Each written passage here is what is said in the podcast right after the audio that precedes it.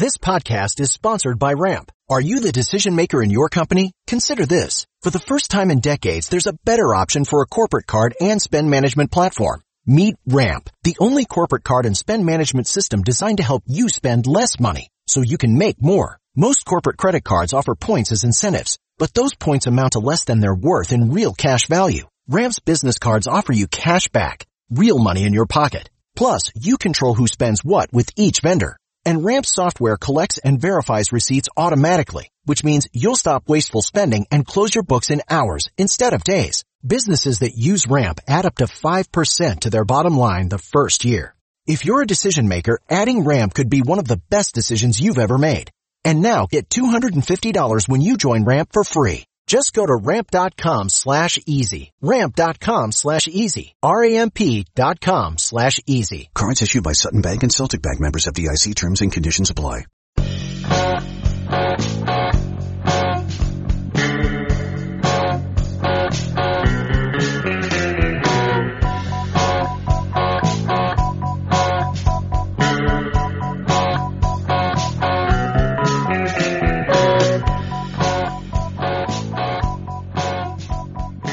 Everybody, welcome back to From Complex to Queens, the Amazin' Avenue's minor league podcast. I'm Steve Sypa, and I'm joined this week by Lucas Vlahos and Ken Lavin. How are you guys doing this week?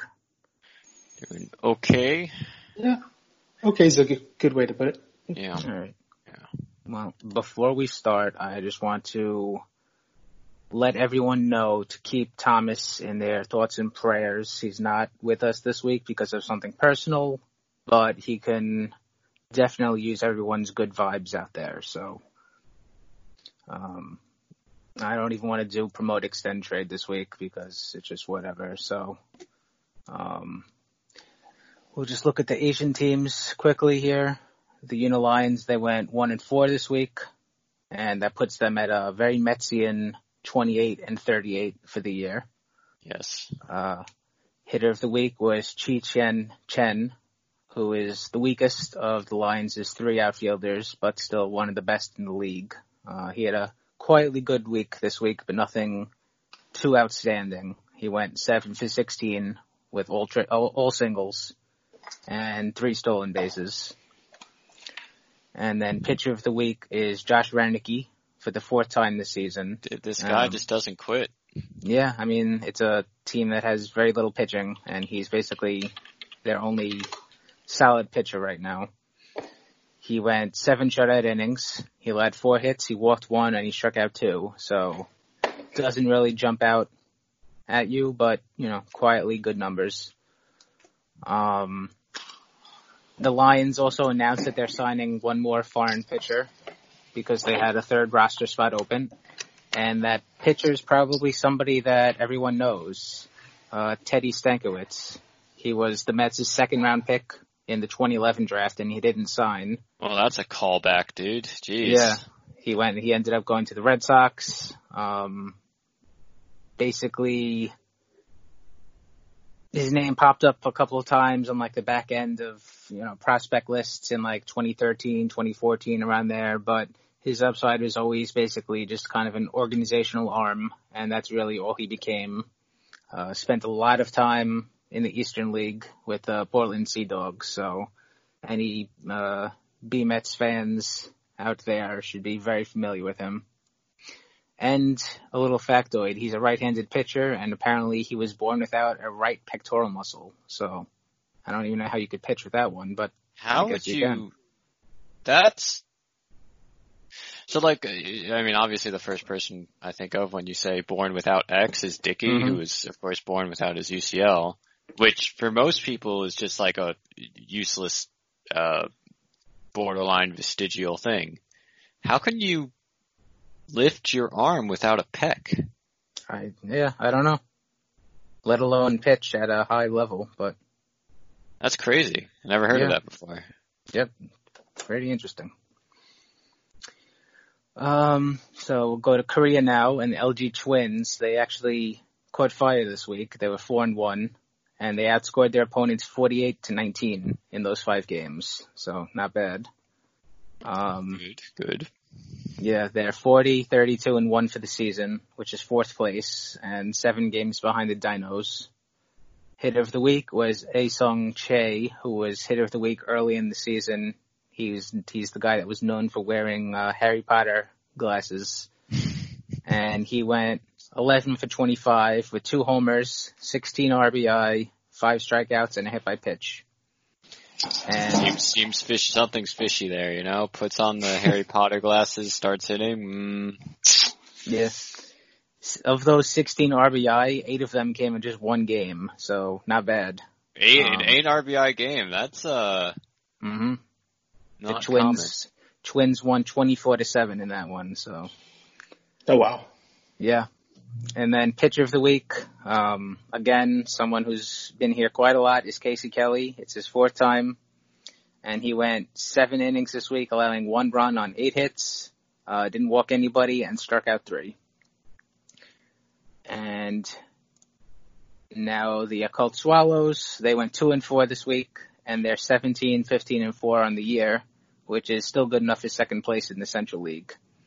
And before we get to players of the week, some roster news with them. Gabriel Ynoa was deactivated and he's probably done with them because he was really, really, really, really bad. Um, he started six games and is a 982 ERA, which basically comes out, yeah, it's like a run every inning. He, uh, had pitched 22 innings and in those 22 innings he walked 10, he struck out 15, and he allowed 41 hits. So Yikes. that is, yeah, that is why he's being deactivated. He's throwing BP basically. Yeah, yeah. So uh, hitter of the week now is young slugger Munetaka Murakami. He went five for 20 with a double, two homers, six RBI, three walks, and five strikeouts. Um, you know, fine. Doesn't really jump off the page or anything like that. But his homers were number five and six on the year, so it's still way down from last year when he hit like 30. But he is hitting on the season 336, 436, 565, so that'll definitely play. And pitcher of the week is finally someone other than Yasuhiro Ogawa, although Ogawa did have a good week, and he was almost pitcher of the week. But this week, it is Keiji Takahashi, who threw, who, he threw eight scoreless innings, allowing three hits, walking one, and striking out six. So, Takahashi was Yakult's third pick in the 2015 draft. He's a left-handed pitcher out of high school. Uh, his first two seasons, 2016 and 2017, they were basically washes because of injuries. And he was finally healthy in 2018, and he spent most of that year on Yakult's minor league team. And he made his Swallows debut at the end of that year, and he looked pretty good. And as a result of that kind of brief um, audition, he was thrust into the role of opening day starter in 2019. And he started the season alright, um, but he regressed big time. And he ended the 2019 season with a 576 ERA in 95 and a third innings. Uh, allowed 99 hits, walked 53, and struck out 99. So, not, uh, Not great. Now, now for No. reference, right, that the ERA is higher there, generally. Yes? yes, yes. Okay. But still, that's a little too high.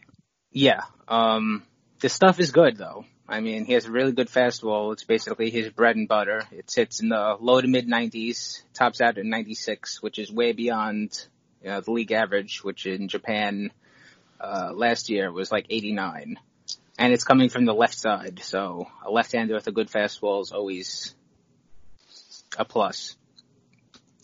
But what what makes him really distinct, I guess, um, and makes his fastball even harder to hit are his mechanics. So I want to do this in real time. So I'm gonna post. Um, Uh, you, you want us to react, uh, in, in, in live reacts. Yep. Prospect Yeah. experts react live. I, I just posted a link in Slack. So open up a, open up the Slack and watch. These are his mechanics. Okay. Okay, this started and he's just kind of like wiggling to get his footing. I already like this. It's two Oh my God. here. It's uh Dice K esque almost. How does he do that with his hip? What thing with his hip? How he's just kind of flailing his leg as he goes up? This dude, this dude's got like several jitters. Ticks. Ticks is the word I'm looking for. Yeah, that is putting it. So like the, the, the, the whole, I, I guess the, uh, lot, I feel like lots of Japanese pitcher do, Japanese, I cannot speak as usual. Lots of Japanese pitchers do the, um, kind of hold the leg there poised on one leg sort of weight thing. But I don't know that I've ever seen one that does the, the wiggle on the way up, like Yeah. Ken said. There's like a wiggle and it, it it's almost like he's trying to get the hitter to like, hey, look at my hand. Look at my Uh-huh. hand. Uh-huh. You know? And I That's also- wild. I mean, I like it if if you're able to pull this kind of. I don't know Okay, that it's gimmick's much the right. more normal out of the stretch. yeah, It looks like, Uh, yeah. I, I, I don't know if gimmick is the right word. But It was you're able to even worse when off- he was in high school. Yeah, I posted Uh, one final. one. Let's look at this. Yeah, it is really. Uh, I What think he in just kind of fuck? he's just kind of making things up as he goes. Really. I like the expression on the hitter's face. Like, what the hell is? What, what am I looking at? I mean, the pro like in theory, this is a good idea, right? Like Johnny Cueto does some of this stuff. Um, trying to think of anyone else. Right, but in theory, mixing it up, messing with your timing, distracting hitter, like anything you can do to throw a hitter off a little bit, it's probably a good idea. The downside is usually that it just destroys your ability to repeat your release point. So if he can pull that off while doing all this funky shit in his uh, uh, pitch to pitch, then sure, I'm all for it. Yeah. It's um, what they call signature in, in Uh-huh. scouting circles. You know, things that a player can do that only they can do. Yeah. Jim Allen, who was a, it's not a even former. the, it's not even the same pitch to pitch. He's No, making just- it up yeah. for each pitch. He's just kind of feeling it. uh, Jim Allen is an NPB blogger, and he describes um, Takahashi's windup as if he was like a transformer that's transforming. uh, he says, "quote quote He lowers the leg most of the way and holds it as he raises his hands over his head until pausing at the apex." Then, as he lowers his hands, he raises his right leg to meet them and goes into something like a normal delivery. After gyrations, after the gyrations, the move home is a picture of smooth efficiency. So, when you could write an entire paragraph about how a pitcher's mechanics are kind of weird, and you know Uh-huh. that they're pretty weird. I- I'm going to give that that writer credit for putting that into words because I would have just been like, "Here, here's some garbage words. Now imagine this as a delivery, and you basically got the gist of it." What's like the what's like the filler words that you see in every stupid web time, like lorem Oh, like ipsum, blah, Ipsum, yeah. yeah, yeah. Ima- but imagine that now as a delivery, and you got a good idea of what's happening here. That is Yes, more that is or the, less, the lingual equivalent. yeah. For everyone listening, I encourage you to uh, look them up because it is some weird stuff. maybe, maybe I we also do the- encourage you to read some Lorem Ipsum while Yes, you do. read, read Lauren. We should uh, maybe throw the links in the post on, on AmazingAvenue.com. We'll throw it up, and uh, you can look for yourself and appreciate the weirdness that we just uh, witnessed. Yep. All right, so we got a lot of player news to catch up with um, this week. So the first one, I guess, we'll touch on involves a guy that isn't even on the team anymore. Uh, we had an old friend make his debut in Houston, and so far over five appearances, Blake Taylor is unscored upon in seven and a third innings, with three hits allowed, no walks, and nine strikeouts. Obviously, Nice. Yeah, small sample size is in effect here because you get shelled horribly for the rest of the season um, from here on out. But you know, this past weekend, the entire first week of baseball, you know, the Mets sure could have used a couple of scoreless innings out of the bullpen. And uh, you know, Jake Marisnick on the DL mm, was was used pretty sparingly when he wasn't hurt. So yeah, I mean, not a It, not it's funny. It's funny that this is happening because we can very easily tie this into the Humphreys for for um, oh my god, Billy Hamilton trade. Right? It's like they, instead of just,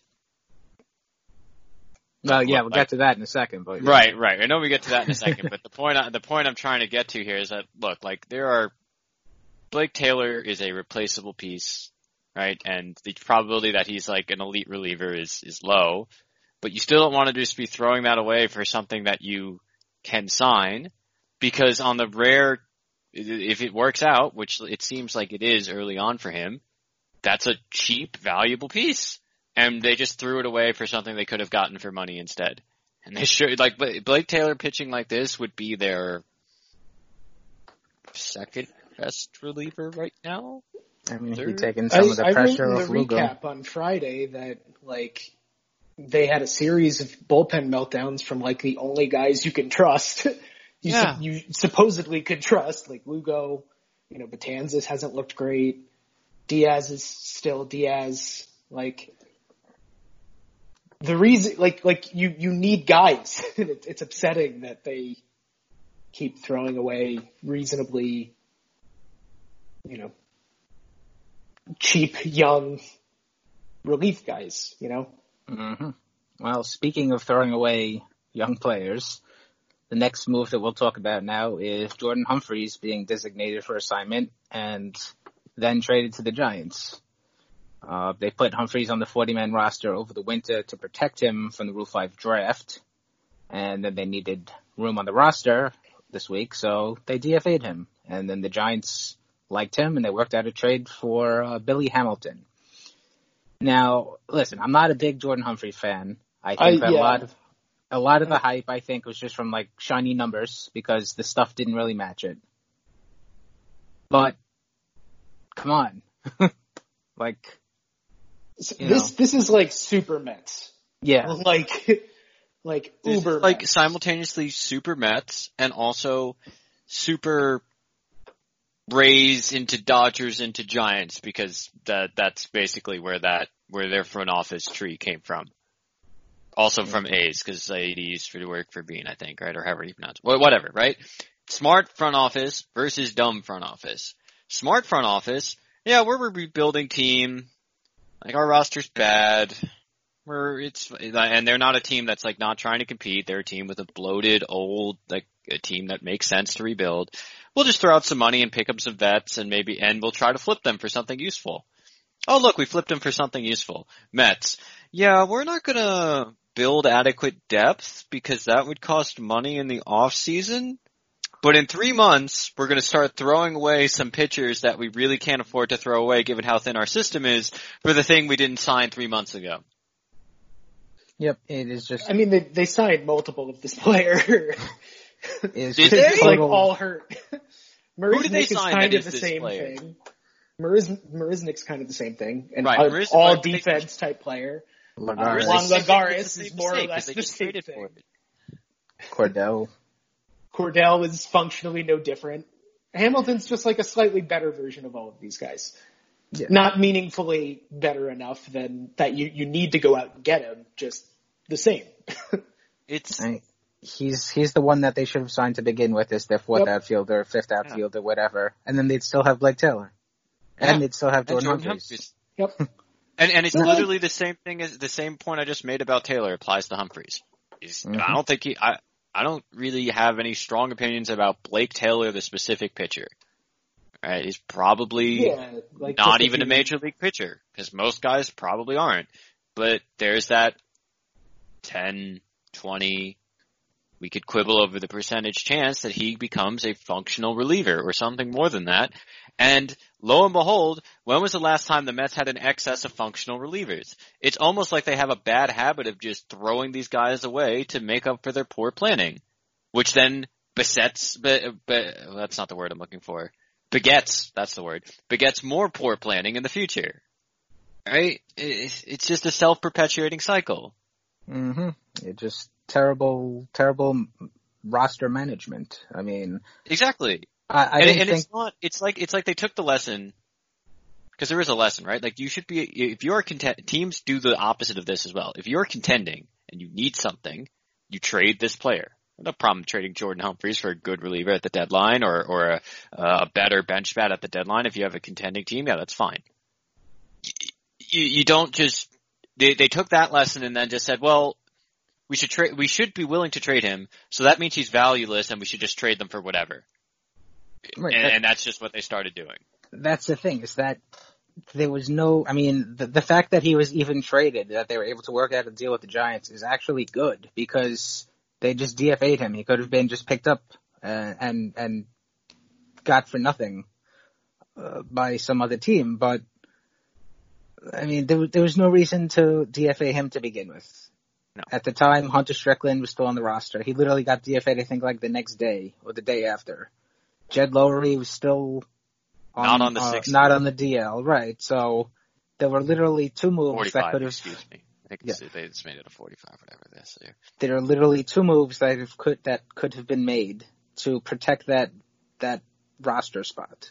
I mean, and, let's you should we should also mention like a the Mets look awful right now, and b there is a I don't want to say it's like I don't know what the actual chance is, but there's it seems to me like there's a reasonably decent chance this season isn't going to last too much longer, and you're going to throw pieces away for present value when your team already looks bad, and not even for a piece that meaningfully moves the needle. What are you Very, very Mets. It, Yep. It's th- this is the stuff that really grinds my gears. In case you can't, th- th- this of all the things the Mets do, this is the stuff that that grinds my gears. I, this Yep. doesn't make me happy, but the, how the last 24 hours or so has gone has also ground my gears. yeah, it's not a not, a good great. not a good couple of hours for anyone really. P- Peter Griffin dot GIF. Yeah. And Not then great, now, our last uh, relevant roster move here uh, from last week is Franklyn Kilome being promoted, and he got pressed into service pretty much immediately when Michael Wacha stuck up the joint, and uh, Kilome pitched four innings, allowed two runs on two hits, two walks, um, and a hit by pitch, and he struck out five. So all in all, not too bad for a guy coming back from Tommy John who hasn't pitched competitively above double A. I only caught uh, the first inning, but it seemed to be a very Franklyn Kilome outing. Uh, fastballs around 95, curve looked okay, change was alright, and the control wasn't great, and that's Kilome in a nutshell. Um, he was sent back down after the game, but I'm reasonably certain that he'll be back up this season. Yeah, probably.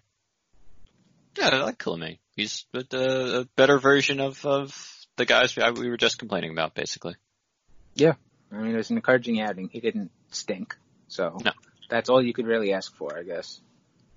You can you can you can glimpse in there and kind of polish the stone a little bit. See, ooh, that's uh, those pitches are those are some nice looking pitches right there. Uh, and imagine some exciting stuff. So, hmm which is more than you could say for the rest of the Mets gameplay over the last week. Uh, yeah, uh, that's definitely true. All right. So uh, last week we were fetching about Corey Oswalt being rostered over David Peterson. Like a day or two later, Peterson was promoted. He got a start. wasn't too shabby. Allowed two runs over five innings, uh, five and two thirds innings, giving up seven hits, walking two, and striking out three. He's starting uh, second game as we're recording right now, and I don't think that's going to well. Well, it didn't go well for the Mets, but I thought he looked excellent actually. Oh, okay. Well, Um, since I have the lovely privilege of recapping this game. Um, he had a 132 ERA plus when I wrote it down a couple, like two days ago. So I'm guessing he does not have a 132 ERA plus right now. no, so he went six. he went six innings, gave up three runs, Oh, eight, okay. eight, eight strikeouts.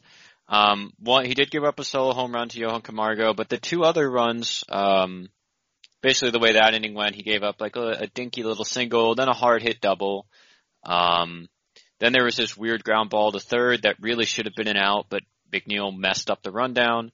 Um, he walked the next batter, so he walks in a run, and then he get, gets a strikeout, like a blows Dansby Swanson away.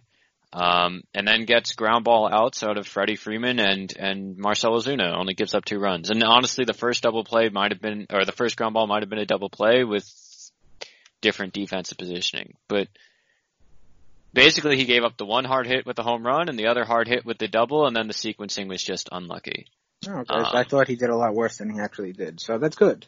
Oh, yeah. And, uh, I think it was, so, I mean, I'm, I'm, I have less of a scout's eye than you two, and I don't know if either of you were watching, but he, he one pitch that really caught my attention, he backfooted a slider to Ozuna that had him tie, and Ozuna will tie himself in knots because he's that kind of hitter, but it was a pretty looking pitch to strike him out in the second inning.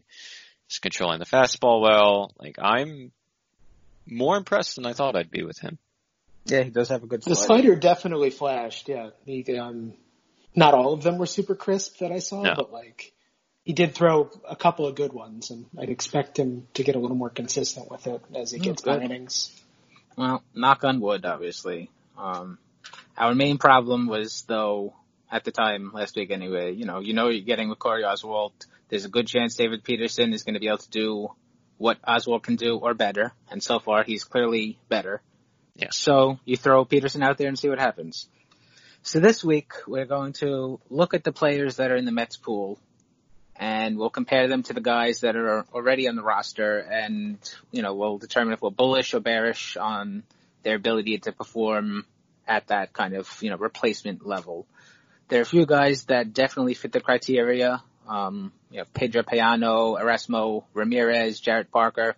But I'm going to gloss over those guys because they're not really Mets prospects. They're just, you know, depth signings that would have been playing at AAA if we had a regular season and would have been, you know, the guys that get called up during Doubleheader or injuries. Yeah, Yeah. exactly. So the first guy up uh, is Ali Sanchez. Uh, catchers that the Mets are carrying right now are Wilson Ramos, Tomas Nido, and Rene Rivera, who was just put on the DL. Obviously, Ramos has gotten the lion's share of the playing time, and rightly so, because he is the starting catcher. And Nido and Rivera both just have a couple of at-bats. So would you guys want Ali Sanchez over either Nido or Rivera? No, No. definitely Yeah. not.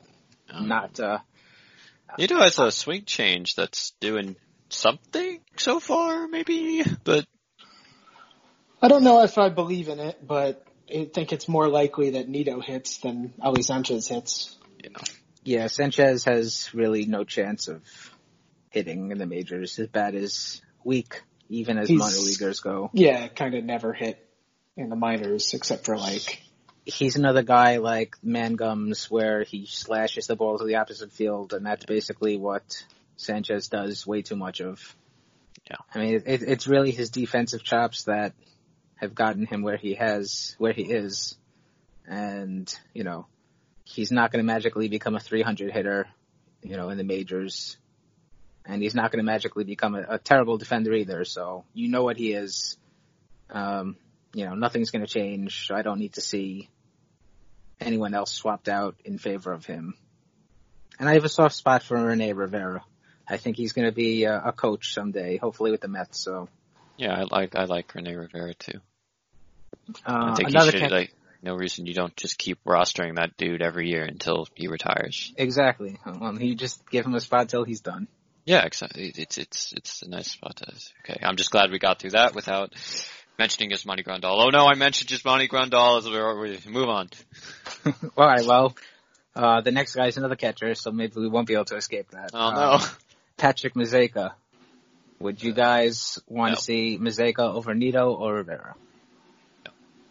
Yeah, definitely not. definitely not. Easy no. The dude is not a catcher.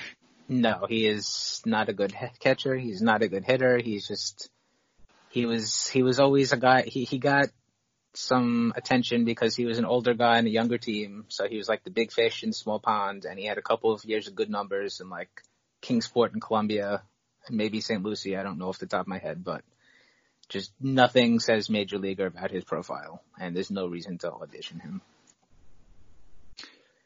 All right. Uh, next now is the only outfielder in the mix, Quinn Brodey. So you have Yoenis Cespedes, and I'm going to pause here because Ken brought something to my attention that is going to have a, a pretty big impact on actually this next part discussing outfielders now. Ken, what's going on?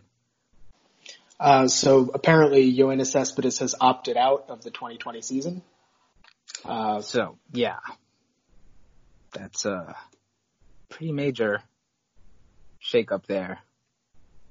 Uh, luckily though, the Mets do have a lot of kind of, I, I'll use the term loosely, uh, outfield depth. I mean, Brandon Nimmo and Michael Conforto obviously locks. But then they have guys like J.D. Davis, Dom Smith, Jeff McNeil, Jeff McNeil, who they're not technically outfielders, but they do have some experience playing in the outfield. So that's good that, you know, they have that ability. And then Jake Marisnick was the first guy off the bench. You know, he's on the DL, but he'll be back probably, but who knows actually with the Mets at some point. Um, Juan Lagares is there. I don't think he's on the major league team yet, but I'm sure he will be at some point. Ryan Cordell, uh, they just traded for Billy Hamilton. So there's a bunch of outfielders, just not good outfielders. um, That's like a recurring theme. We've got a lot Right. of X, just not good ones. and, and they all seem to be polar opposites of each other. You have Davis, Smith, and McNeil, who obviously are not good defenders, but they have solid bats.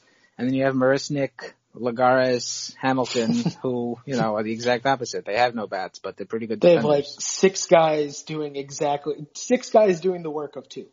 so, I mean, I think, I maybe, think Jeff McNeil's a pretty good outfield glove, actually, but I might be wrong on that. Yeah, I mean, I think he's fine in a corner. he's fine. Yeah. What they need to do, maybe, is You're going to propose some sort of Frankenstein project, aren't you? Right, right. If you if you set up your if you set up your infield so that Amed Rosario is third base, no, excuse me, Andres Gimenez is third base slash shortstop, Okay. and Amed on. Rosario is shortstop slash second baseman. So you're eliminating your third baseman completely. Uh-huh. That way, you, now you have a roaming fielder, so you can have Billy Hamilton basically carry J.D. Smith or McNeil or whatever in the outfield. So you get his legs, Uh-huh. and that's So, so your proposal is to have Billy Hamilton pick up one of the outfielders and Yes. run around with them. He's going to pick up Dom Smith because he is. I don't think I don't think Billy Hamilton is strong enough to pick up any of those dudes. Have you seen the guy? He, is He weighs thin. about ten pounds soaking wet. Listen, drastic measures call for drastic action. So, but um, so getting back to Quinn Brodey, do any of you want to see Brodey over Lagares, Cordell, Hamilton, Marisnick when he gets back?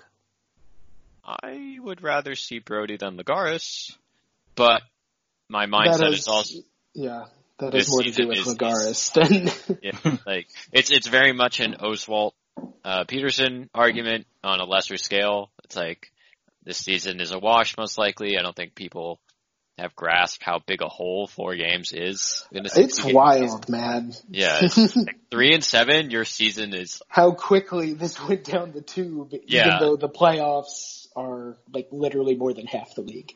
right, right.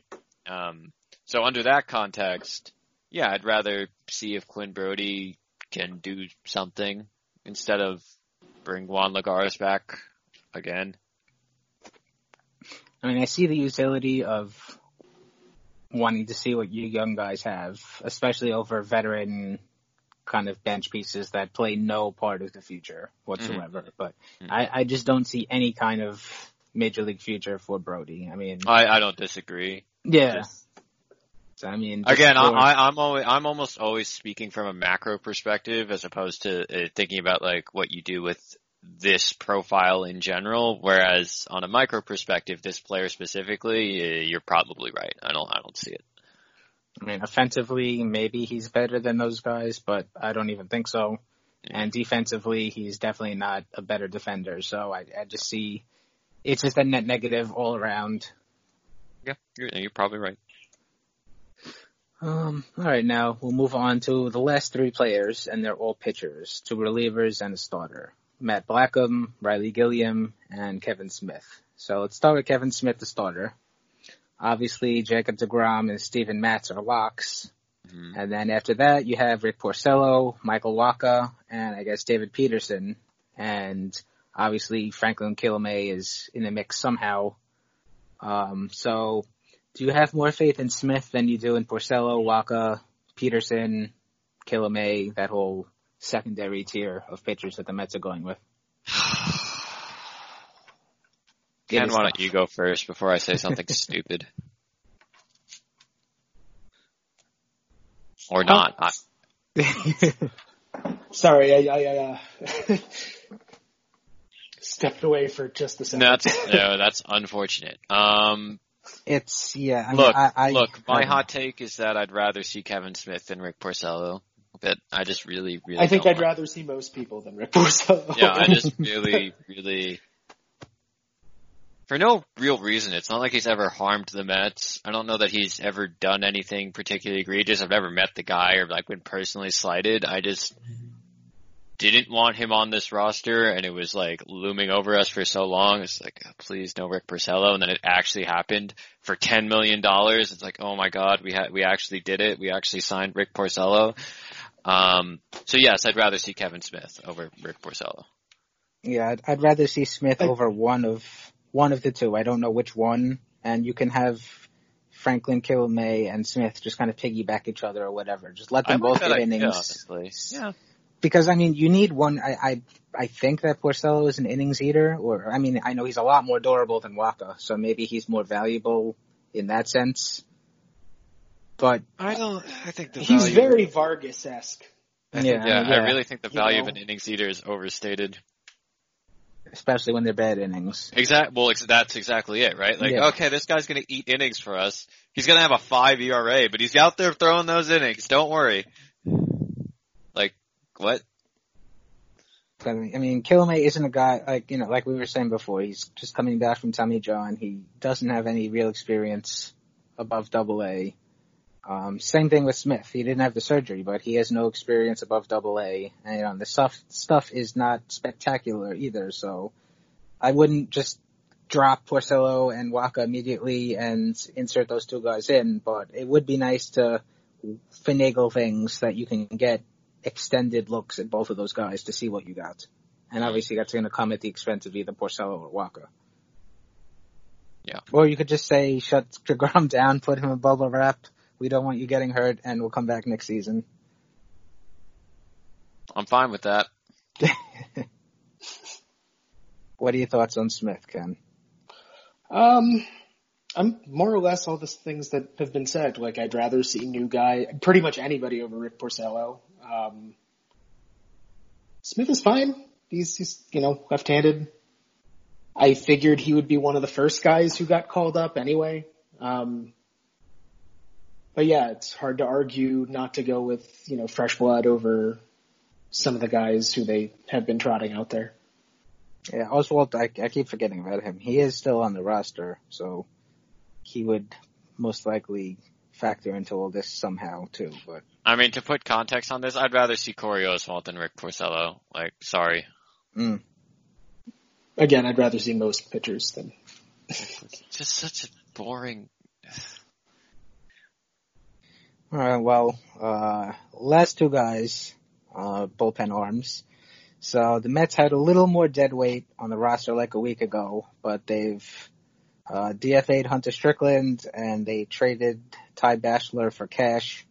So that's two spots that have been since, uh, changed. So Edwin Diaz, regardless of his struggles, he's a lock to stay in the bullpen, barring a phantom DL stint or something. Seth Lugo, Jeurys Familia, Dellin Betances, I think that they're all obvious locks because, you know, their just upside is high regardless of their kind of struggles on a per game basis. Uh, Justin Wilson, he was pretty good last year. He- He's a lock. Uh, Drew Smith, he's back after missing last year. He's looked pretty good, so he's a lock. Jared Hughes is back from the DL. You know, he's been fine the last couple of years, so I would assume that he's a lock. So basically that leaves the three weakest links in the bullpen as Chasen Shreve, Paul Sewald, and Daniel Zamora. So is Matt Blackham an upgrade over either one of those three? Over Sewald? I think yes. I it's think there's more- possible. I think there's more upside. I mean, I think I'm not even sure there's more downside, right? Because Sewald is bad. Like there's a chance Blackham just comes up and walks three million people. And Sewald won't do that. He'll just give up hits to two and a half million people. So, what's the difference? I just think Blackham stuff is better to the point where he might actually strike some guys out at a notable rate. Yep. How about Riley Gilliam? Is he an upgrade over Shreve, Sewald, or Zamora? Yeah, I Probably, so. yeah. I mean, definitely within the fudge factor where he should be like in that group. hmm I mean, I think I like Zamora a little bit. I guess not as much now with the three batter rule. He's not as useful anymore. Um, but again, someone who we don't have a huge sample size to work off of, someone who has good minor league numbers, someone who has stuff that's mildly interesting. Hmm, He's 27, so he's not young. It's not necessarily someone I want to just throw away. Shreve, whatever. Don't care. Same with like uh the dude they just called up today, Jared Hughes. Like whatever. Like bring up the young guys. I'd rather see them. I like Paul Sewald for some reason. Maybe it's just following him toil away for so many years. I mean, he is just, he is objectively bad. And honestly, I'm not really sure how he still has his roster spot after all this time. I mean, he has quite a few major league innings over the last, what is it, like The two, Mets three like their years. guys, Steve. Yeah, I mean Yeah, the I crazy thing is his peripherals are always pretty good.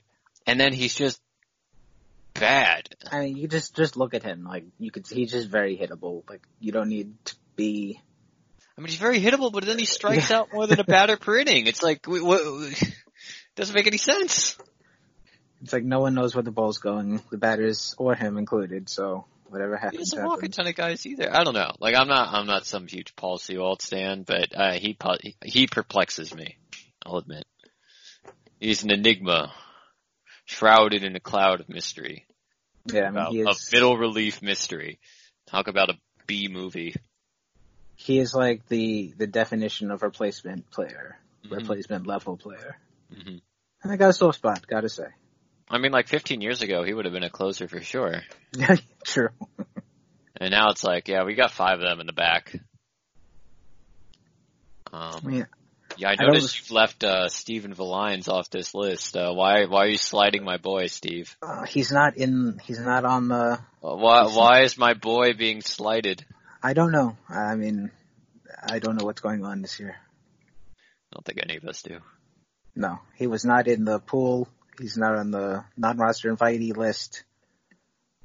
I think that he probably should have been, could have been, but was not.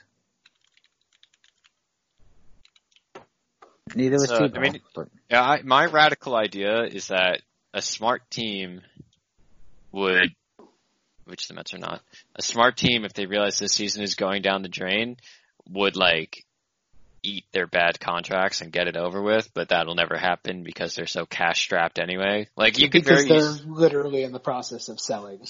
that too, right? But you could like, if you were a good team and you're looking at this year, you'd be like, uh, Familia, yeah, we just take the rest of your money now so that you're not on the books next year, right? And then we could cycle some more of these guys through, but here we are. I mean, since day one, I've been of the opinion that it should just be a tank year and go Absolutely. for that draft spot. Without luck, with the Mets' luck, they'll do some kind of thing where 2020 standings don't reflect the pick order of the 2021 draft, but So there, there are two options, right, Steve? Either they do the normal Mets thing, just say, well, they skipped the good start, so we missed that step, but we're in the bad middle part now, right? And then they're gonna rally and just Mhm. miss the playoffs somehow and give us hope, and we'll get a mediocre draft pick. And in that case, the standings will matter for the draft pick. Or, for once in like the past two decades, they'll actually really, really, really suck and get into that top three or four pick range, and then MLB will say, yeah, there wasn't enough data, we're just gonna use the draft order from last year. No, the, there is a third scenario here, which is they get the great draft pick, draft a good player, and then trade him away. Um, Oh, for um, uh, thinking, thinking, thinking. Oh, Jose Not Leclerc Albert just got hurt. I was going to say that. Um, James Karinchak. They trade they trade like a their elite new prospect for James Karinchak, and he, then he just starts giving up homers to every other batter. I love James Karinchak, but is that how you pronounce? I don't even know if that's how you pronounce the name. Sure. I don't even know who you're talking about. A really, really, really good young reliever for the Indians. Yeah, I I'm would sorry, Cleveland baseball team. Not. no, would not know. But I mean, I, I know what you're saying. That is a kind of Mets move. Well, at least we didn't bring up Jarred Kelenic at least once, right? So. Oh, we, we left it. We left it implied. Ah, oops. All right. Well, uh, any last words for the week here? Just cancel the season. Yeah. It's not worth it.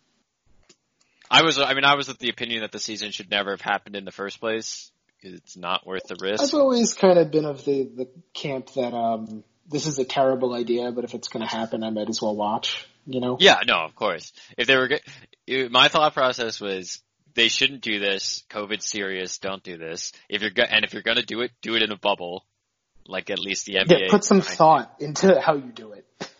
No, no, screw that. nope. Not how, not how they work. Nope. All right. Well, if anyone has any questions, comments, whatever, you can send us an email at our email address from complextoqueens at gmail.com.